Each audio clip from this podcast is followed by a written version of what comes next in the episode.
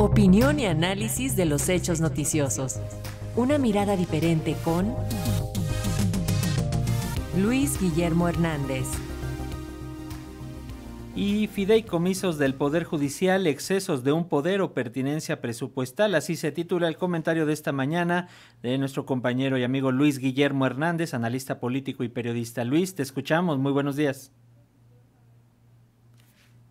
Radio Educación es verdaderamente asombroso, y hay que decirlo, hasta grotesco, que el primer enfrentamiento público sin precedentes histórico que ocurre entre el Poder Judicial y los poderes legislativo y ejecutivo de nuestro país tenga como origen una de las cuestiones más insignificantes que pueda haber. Defender sobresueldos y prestaciones de privilegio de excepción que percibe una élite jurídica del país a través de fideicomisos. Digo asombroso porque durante décadas la sumisión, obediencia y connivencia del Poder Judicial con ciertas cúpulas de los poderes fácticos e instituciones ha sido una regla, una práctica común. Desde 1994, cuando el gobierno de Ernesto Cedillo reformó a la Corte, despidió a 11 ministros y creó un Consejo de la Judicatura a modo, jamás, jamás hubo una rebelión, una queja o inconveniente alguno por parte de ninguno de los jueces, magistrados o ministros del Poder Judicial.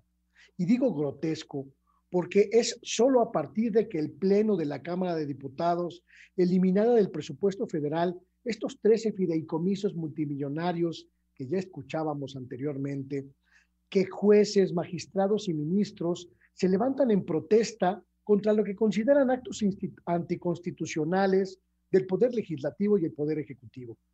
Cuando el resto de la Administración Pública Federal se ha impuesto la, austeridad republicana, solo el Poder Judicial y los consejeros del INE han dicho no y han interpuesto recursos jurídicos para no verse afectados con la reducción de percepciones y prestaciones que también hay que decirlo, escapan a la realidad cotidiana del resto de mexicanos y mexicanas.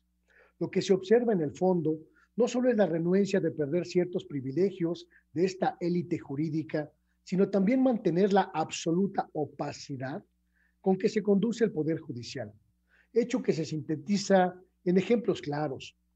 Desde que asumió la presidencia de la Corte, la ministra Norma Piña se ha negado a ofrecer conferencias de prensa con preguntas abiertas para responder a las interrogantes que hay sobre su gestión. Quien les habla denunció en mayo pasado que uno de estos fideicomisos de la Corte que están por desaparecer, el fideicomiso 080-689, utilizado para el manejo del producto de la venta de publicaciones, eh, CDs y otros proyectos, presentaba un mordisco gigantesco de casi 200 millones de pesos. Recursos desaparecieron sin explicación alguna entre el último estado financiero de 2022 y el primer estado financiero de 2023, cuando asumió el control de la Corte la ministra Norma Piña. Desde ese entonces, solicitamos una explicación objetiva y documentada a la Suprema Corte de Justicia de la Nación. ¿En qué se gastaron?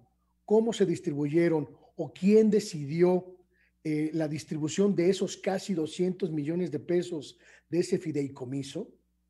Casi medio año después, seguimos a la espera de que la Corte, la ministra Norma Piña o cualquier autoridad del Poder Judicial otorgue una respuesta objetiva y documentada sobre el destino de esos casi 200 millones de pesos que desaparecieron de ese fideicomiso de golpe y porrazo.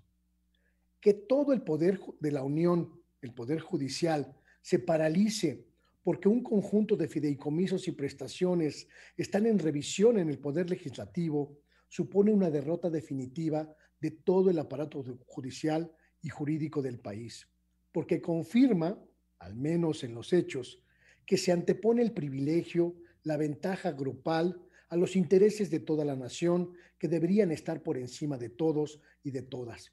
Un pecado social, como bien lo definió el presidente López Obrador pero que además exista opacidad, se crecía en el manejo de esos recursos, es inconcebible en un país que demanda cada vez con mayor contundencia el fin de todos los privilegios con cargo al erario y sobre todo una nueva era de transparencia y rendición de cuentas absoluta por parte de todos los funcionarios y servidores públicos. Ese es mi comentario. Te lo agradecemos como cada semana, Luis Guillermo. Estamos en comunicación y el próximo jueves tu nuevo comentario. Un abrazo. Muchísimas gracias. Muy buenos días a todas y a todos. Muy buen día.